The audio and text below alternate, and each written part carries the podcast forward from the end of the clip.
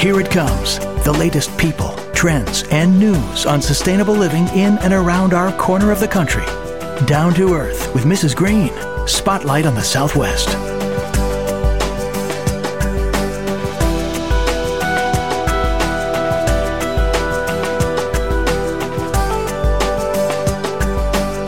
And now, Mrs. Green.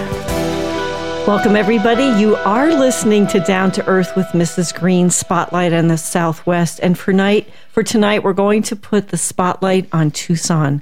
The name of our show is The Power of Giving, the TEP story.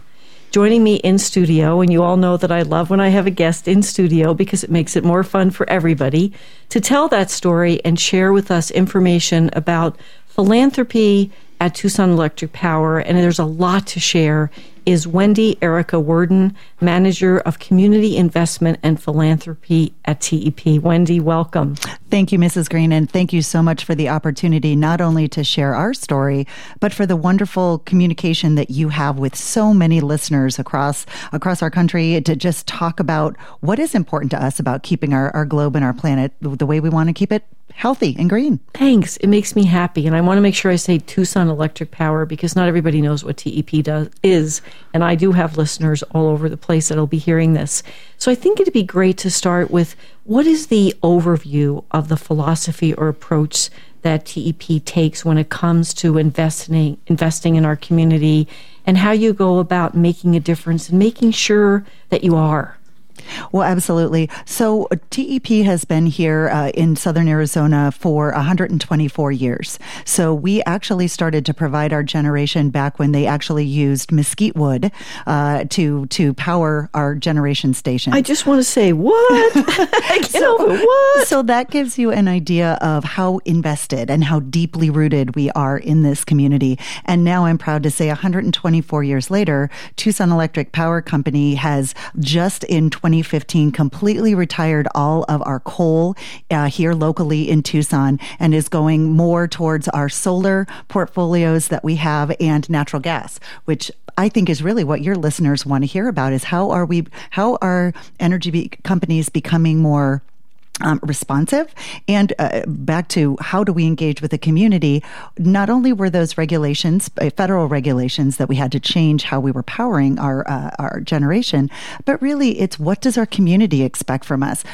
Our workers uh, you know live here. Our kids go to school here. We want beautiful clean skies. We right. want they great, breathe the same air we right. all do. We exactly. want education systems. We want um, a healthy community. And when we look at our, our investment strategy back into the community that's really what we look at. How can we make a big impact in the place where we live and work, and what affects our uh, the people who are your neighbors who are most likely Tucson Electric Power Company employees? So uh, last year, uh, we sat down with the management of Tucson Electric Power Company, and I'm talking about from the very highest level, our CEO David Hutchens, who was uh, uh, went to school here at the University of Arizona, so he is a homegrown has kids here, is involved in the community here. Absolutely. Yes. So he, uh, it is it is truly a a um, throughout pervasive throughout the entire community, being engaged and being a good volunteer and being a good corporate citizen. So it really starts starts at the top. That group got together with senior leadership and really just established the criteria. What areas would we commit our focus to being? And so we decided for last year and this year and probably several years into the future, it's really um, uh, community assistance and a focus on low income, the environment, which I'm sure will make. I'm good. I want to ring some kind of bell here. ding, ding, it's ding, like ding, ding, ding, which I'm sure will make all of your listeners very happy. And then also education, because we know Southern Arizona Arizona and really Arizona as a whole is not doing well when it comes to education. I want to say we're uh, probably in the bottom five, I believe, of all of the educational uh, rankings that you can that you can find. So education is a very which really hurts well. Tucson. Those well, rankings, we've so got many, to we've got to do better in so many ways. Not only do it does that look at uh, the pipeline for jobs, not only for uh, companies like Tucson Electric Power and UniSource Energy, but all of our major uh, employers, the University of Arizona, Raytheon, our small business community. If we don't have an educated workforce. Right. Anybody coming to look, looking, taking a look is is right. not going to consider Tucson if they, if we don't do something about our education. So that is where we really looked at uh, how can we invest and make a difference. and it's i mean what a way to do it mm-hmm. and there's there's other things of course i want to talk to you about some particular programs sure. one of mrs green's favorite but another piece of your giving which is always really in place i have a long history here in this community not 124 years but about half that now but you really do very strategic and intentional donations and I mean donations of computers. I know you donate trucks because I've had some of my friends in nonprofits right. that it's painted over and right. it's a T- P truck, well, office I, furniture. Uh, so I will say, so we do do a lot. We uh, you know we do a lot of in kind. We actually don't do the vehicle program anymore. Anymore, we, yeah, we used to. That's lucky really, those friends that got them. Right, and and that's just because how we manage our fleets have changed. And I will say it was very impressive. I was up with some utility partners uh, to the north over uh, yesterday, and I drove up in my TEP electric vehicle, and they were all very impressive. And these are other u- electric utility providers, and they said, "You have electric cars?" And I said, "Yes, our entire uh,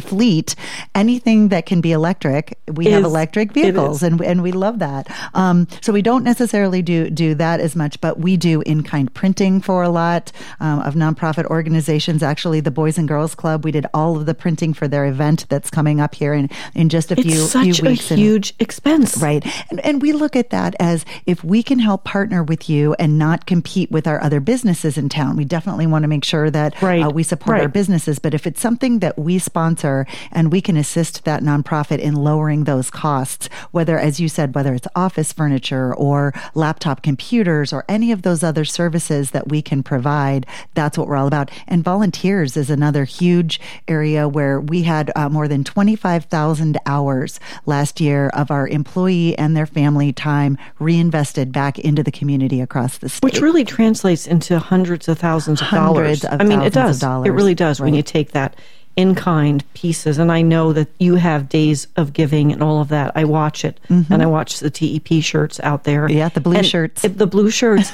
but it, it, really, it's another piece of that that you mentioned is when you're doing that with a nonprofit, it's saving them costs. Typically, what you donate is not something that's really old because I'm sure you have to switch things out faster given right. the business that you're in. So people are getting some pretty amazing stuff, so to speak. Absolutely. And not having to buy it themselves. And then you do borrow things. I asked you before we went on air, do you have a big scissors for a ribbon cutting ceremony? Because, you know, oh, call TEP. Sure. They might, if you've got it, I know I'll be able to borrow it. Right. And I will say, Gina, the thing is very important to us is uh, you, although we are a large energy company, we always want to feel like we have that connection with our local community. So we feel that we want organizations to reach out to us. So if there is a way we can lend a helping hand, that's exactly what we want to do. We don't want to feel so corporate that we don't feel re- that that that our our community can relate to us. So I think that that's an important thing to note as well. And I think you mentioned it from the top down. That's ser- servant leadership, what I call servant leadership, Absolutely. where they're a corporation,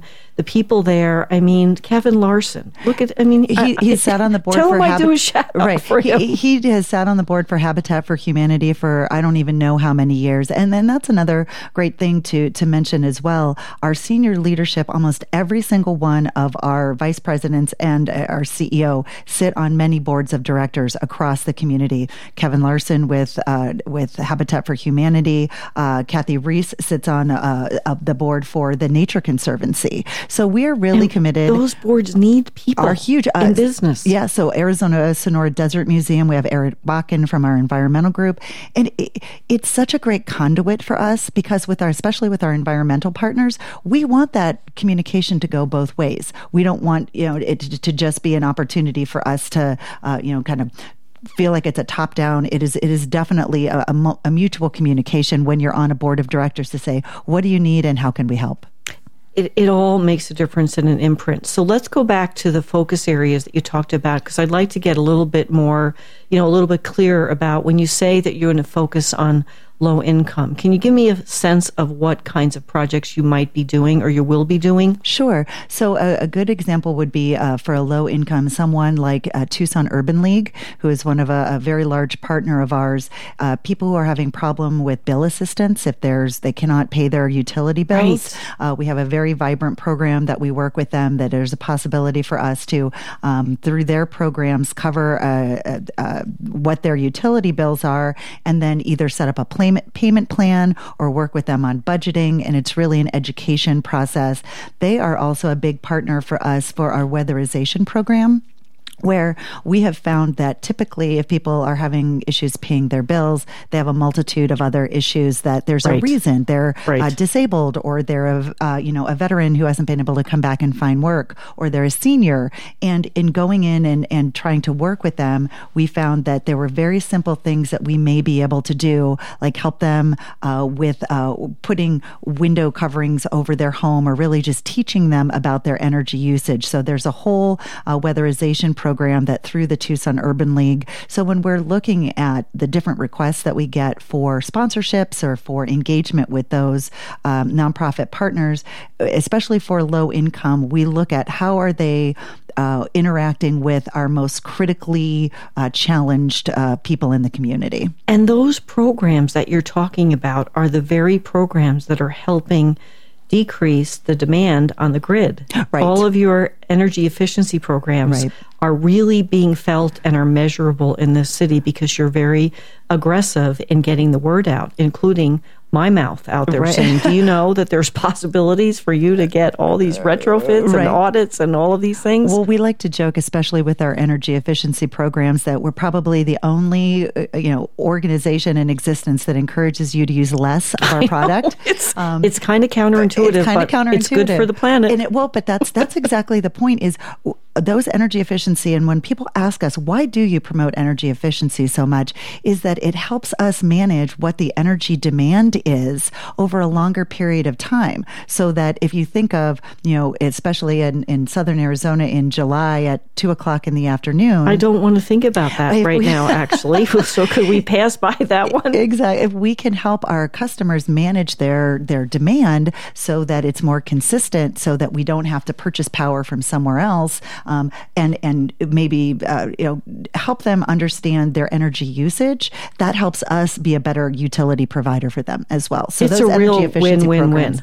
I mean, it really amazing. is. Well, even the the light bulb programs that we have, we work a lot with um, Home Depot and Lowe's, where you'll go in and you'll see the little TEP energy efficiency sticker on the light bulbs to say you can save several hundred dollars a year just by replacing a lot of your uh, lighting fixtures in your home. And think about how easy that is to do that maybe a little bit more um, uh, higher in cost initially in the front but what you're going to be saving over the life of that light bulb in two or three years, you're you're definitely going to not- notice a lower utility bill on that. And we that's the message really when we're working with a lot of our low income uh, customers. That's what we try to, to let them know. That's that, uh, that you can make little changes at home that really make a big difference. A lot of folks don't even realize too. Leaving your um, you know pe- people think, well, I'm leaving, so I'm going to turn my thermostat off, you know off, so I have no cooling in my home during those times. Not a good decision. not decision a good decision. At so all. by the time you're your your uh, you know your your system is ramping back up again, it just really can't catch drain, up. Drain, drain, And and those are the type of thing. It's just it's education and it's talking with our customers about. You that. probably should only do that if you're going away for a while,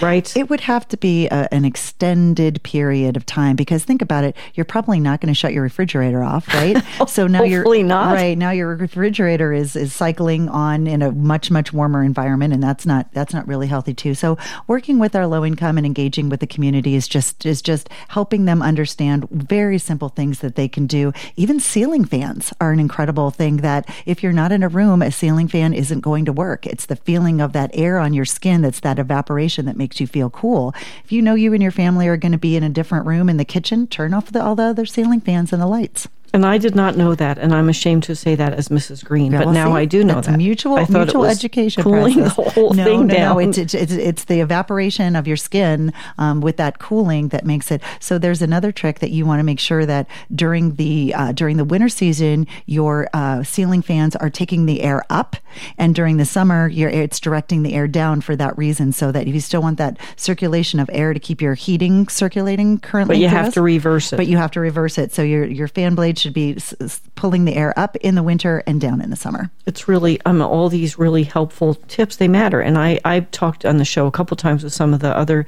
TEP folks about when we changed out our light bulbs, and we have CFLs, we don't have LED, right? And I did a little video about going to Lowe's and showing the subsidy that TEP helps to support, mm-hmm. so they're very affordable, and it blows me away because in Tucson, I don't know if people know, and Phoenix, unless you live here, how hot it gets, even if you have air conditioning Right. on. So a light bulb that's not emitting so much heat makes you feel more comfortable for reading and sitting next to it. So there's a whole ripple effect there. Sure. Okay.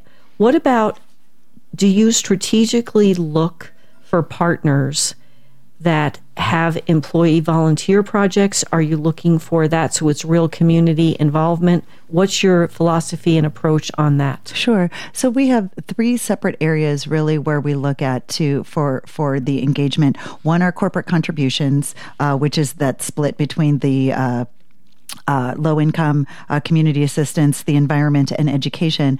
The other is our grants that make a difference program, and we have that once a year, and we could talk about that a little bit more. Uh, but the third one, and it's the one that you mentioned, is our community action team, our CAT team, which is is been around. uh, Next year will be our 25th anniversary, and again, 25,000 hours across the state last year So that's year. where those that is the So- cat team. So the cat team is the one, and they actually, and in each one of the areas, manage their own budgets. So they're given a, a, a pool of money every year that they say, um, we want to, you know, have, we have somebody who, and we have this actually, someone who is on our, our team, um, their family member was impacted because they lost someone, a, a baby right after it was born. So it's very important to them, the March of Dimes. So that employee can work through the community action team and say, I'd like to sponsor, a, a, you know, a team for Wow. March of Dimes. right. They take their group and they'll go out and get uh, eight people, 17 people. We've had uh, a- actually up in the northern part of the state in the uh, Relay for Life White Mountain uh, relay that they have, Climb to Conquer Cancer in Flagstaff, several hundred um, of our across the state will go up there. But it really is driven by what the employees want to engage in. Uh, we have another team uh, here locally in southern Arizona that does the meals at Primavera Men's Shelter. They take, they get all the food, they make all the food, they go down, and the sweetest thing about it, Gina, the kids serve the homeless folks who are there. it. And what they found is that that it, it takes away all of these. Uh, uh, kind of feelings of expectations that uh, they don't want uh, to, you know, the men come in and they they get their meal. To have a little seven year old, you know, give you your shredded beef sandwich and your, you know, your, Yes. it, it just it totally changes the dynamic. And then when everyone is served, the TEP volunteers get their plate and then they go sit with all of the folks who are there enjoying their meal and they just talk to them. It's so real. Mm-hmm. It it's really so is. real. And we've had so many people tell us, our employees, how much they appreciate family events that they can take their children to. So they have an appreciation factor for not everybody gets a meal. There are people in the world, you know, people in our community who are hungry, uh, going to to uh, uh, clothes shopping sprees that we do with several times with the Salvation Army and with the Boys and Girls Club. People have asked to bring their children so that they see kids their age that say, This is the first pair of new shoes I've ever had. And you've got make it real. make it, make it makes so, real for them. close and personal. So when they go home to their closet and they open it up and they see 10 pair of shoes in there, they think, wow, I really have a lot to be grateful for. And it sets up that expectation of community service that I think hopefully reinvests for the next generation. They'll know how important giving back and, and not taking things for granted. And as a parent, the most there were two really important things for me that I wanted to do to measure success. One was that my kids would register to vote on Very the day good, that they turned 18 and they did without me saying a word. They couldn't wait. and then the other thing is to have that spirit of philanthropy. Mm-hmm. And and I'm so proud to say that my children and my grandchildren they know how to give back. Even if we don't have a lot, you can give a little bit and you can always give of your time. Absolutely. It doesn't mean check writing. Right. And in many cases, what people need is more of that Mm-hmm. sweat equity and showing up. Look at Habitat for Humanity. They couldn't do what they do without the scores of volunteers and making a difference. You bet. Let's talk a little bit about sponsorships because we are becoming, some ways, sadly, a smaller town. I mean, it's true. There are, we, we are, I'd like to always think on the rebound, our downtown, thanks to an anchor of TEP and others. It's really looking different. It feels different. It's there's life down there. There's students down there. There's people like me that go down and want to eat out in all the fun restaurants. So it's happening. Mm-hmm. But sponsorship of events that kind of money, having been on the, you know, the angel charity end and other board ends, it really matters. And you see the TEP name there a lot. How do you decide? I can't, I don't ever want that job because I'm sure the requests are many. There's never enough money. But what kinds of things are you looking for when you literally just buy a table? that matters to the nonprofits. Sure. What kinds of things are go into that decision making? Well, and, and, I'm glad that you brought it up because we obviously get asked a lot, and that's wonderful. we we love the opportunity because a lot of times we learn about things we wouldn't know about until until someone approaches us. Um, and, and, does that go to you now? Is it funneled to you it, pretty it funnels, much? Right. which is great because then you're seeing the volume and the kinds of things that are coming in. Well, and that's exactly what I was going to mention. Is that so we're able to fund about one in seven requests wow. that we get. That gives you the the idea of the amount of volume speaks to the demand that, that we have. So again, it it does go through that you know, it's got to be in our service territory. It's got to be, um, uh, you know, we try to, especially for sponsorships, see if we can get it in those three areas. So it's low income community right. assistance, education, and the environment. Um, and then it's just, uh, you know, where, what do we really feel? Uh, you know, there's some things that we have started to encourage our nonprofit partners that we won't fund so that we may be able to fund other things. Whereas we know a lot of nonprofits may, may sponsor things like golf tournaments because it helps them raise money. Um, for their their activities. What we've really tried to do is talk with our nonprofit partners and say, if we were to give you a corporate contribution, not to get our name on a T box or one of those other, right. we would love to find a way where we can work with you so that that money goes directly towards programs, and that there may be other companies who want the opportunity to be at that golf tournament or at that luncheon.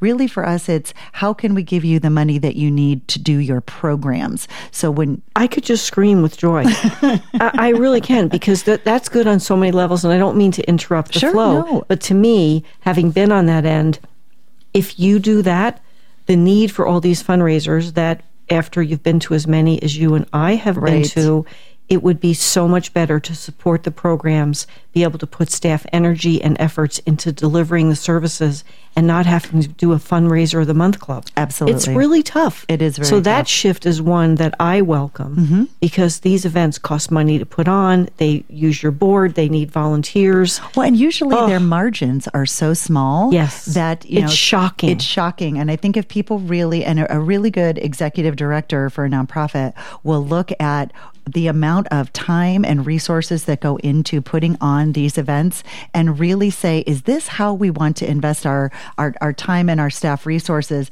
Or can we really go and work with our, uh, our major donors and our, our corporate, you know, uh, partners and say, is there a better way to do this? And I think our nonprofits are getting incredibly smarter with that. And I also think that we are in such an incredible different time of change with how people give. Yes. And you look at an organization yes. like Tom's, where we just had this discussion um, at a breakfast group meeting the other day of how do you, uh, you know, you know, engage in the different kind of millennial community, which is very me focused, but they're also very community focused and and uh, very focused on the environment. And very focused on the very. environment. Very focused on the environment because they've had a curated life. Their whole life, they've things have been customized. They their Pandora or their Spotify is exactly the music that they want. They can go tune into exactly the TV channel that they want. They have all this very specified kind of me generated things, but I also find them to be much more worldly and much more caring in their consumer purchases about what impact it has on the environment and what impact does it have on our community. So I think there's a, a good dynamic balance there between being focused on what they feel their needs are, and a part of that includes how does it affect our world. And we have such an active millennial group yes, in Tucson. Do. I mean, there are 40 under 40. There are groups that are doing wonderful things downtown. I know El Rio Community Health, they're involved in my friend Brenda Goldsmith, the Absolutely. stuff that they're doing and the downtown party that they have every year. It's growing and people want to go. And I think you hit a good point everybody wants to know how to engage the millennials. They're going to be the next force. The baby right. boomer, boomers are getting old. They give in different ways, they buy in different ways. And I know it's going to be important for businesses to know what does the millennial want and figuring that out and meeting them because they're going to be a force. And even then, I was with in a conversation this morning about what will their children want, what kind of values, mm. because you're right, things are changing the landscape is changing so fast. Well, and, and I also how do you keep up with it? You bet. And I also think social media it plays such a different role. Whereas oh. now you can go online and make a contribution. There's so much more access to the information that a nonprofit or community partner can provide. Uh, we have uh, you know the Gives Day coming up here. Arizona Gives Arizona Day. Gives Day is coming up. I think it's April 5th, if I'm not mistaken. Yes, it's a Tuesday. Um, yes, it's April 5th. Uh, April 5th. Uh, so, and we're actually involved with that. We actually worked with the Arizona Alliance for Nonprofit to put some funding behind uh, the pool of organizations to help get the word out a little bit more. So we also take a big portion of and feel it's our responsibility as a good corporate partner, not just to fund individual nonprofits and the good works that they do, but how do we f- help the nonprofits do their work better and do capacity building? So when we can work with organizations like the Arizona Alliance for Nonprofit uh, and how their Arizona Gives Day that also helps them with their bottom line. It does. It's all keeping it going. And, you know, we ha- we don't have a lot of time left, but I have to talk about two things. Sure. One is the grants that make a difference. I want to talk about that, but we cannot get off the air without talking about my favorite program. I admit it is the TEP Raptor Protection Program. You bet. I am a hawk lover. We have them in our backyard almost every day in the fountains, and it's just it's a beautiful aspect of Tucson because they're everywhere. You bet. And we love them. And so, let which do you want to do first? Grants that make a difference, or the Raptor Protection well, let's Program? talk about the Raptor Protection Program just mostly because I think it, many people will find it interesting whether you're in Southern Arizona or whether no matter, you're, yes. no matter where you are, is that TEP, um, years and years ago, when they started the Raptor program, it came from someone who worked in our transmission and distribution area who noticed that there were large birds of prey that were coming into contact with our electrical equipment and getting, uh, you know, and, and not surviving. And they took it upon themselves to say, how can we protect our electrical equipment so that we're not, because of the wingspan of the birds, we're, we're keeping them out of harm's way. You know, 20 years later now, we have an award winning program. Many, many electric companies across the United States and really around the world have modeled their birds of prey protection program on TEP's model, which is uh, we work directly with the University of Arizona and the school, uh, Bill Mannan's group, the School of uh, Natural Resources, to have um, scientists who go out in the field. If they're reported that they've seen birds on electrical equipment, they'll have a scientist come out, especially look, look if there's a nesting site that's there. Right. They will then bring out our um, our equipment that we have to try to protect it and put alternate perch locations for those birds to be able to have you know that high vantage point for their hunting and all of the things that those beautiful big birds uh, you know that they need or their their nesting site to keep them out of TEP's uh, equipment. Now there's a twofold benefit to that. Not only like you said, do we love those birds and they're kind of the signatory. Uh, yes, so keep, it's our it's right, our bird, right? And our our uh, you know work that we do with the Audubon Society and the Tucson Wildlife Center so that if there is an interaction, uh, we've got some resources to, to hopefully keep those birds healthy.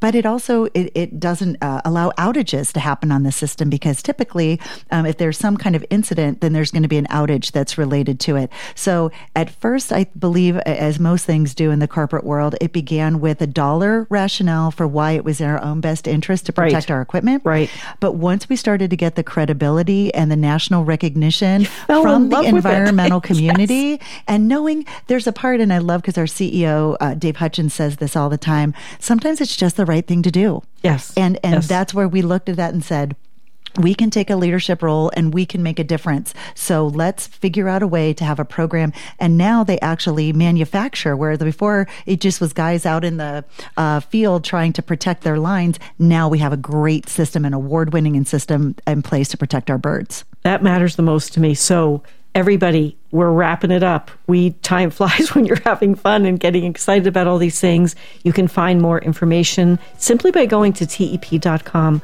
Wendy, this was great. We could have done another hour. Everybody, our national show on Saturday, Greg Watson, Director of Policy and System Design for the Cuba US Agroecology Network. And on April 26th, our, D- our DTE show will be featuring someone from our newest partner, Tucson Medical Center. Thanks, Wendy. It was a great show. Make it a great green week, everybody.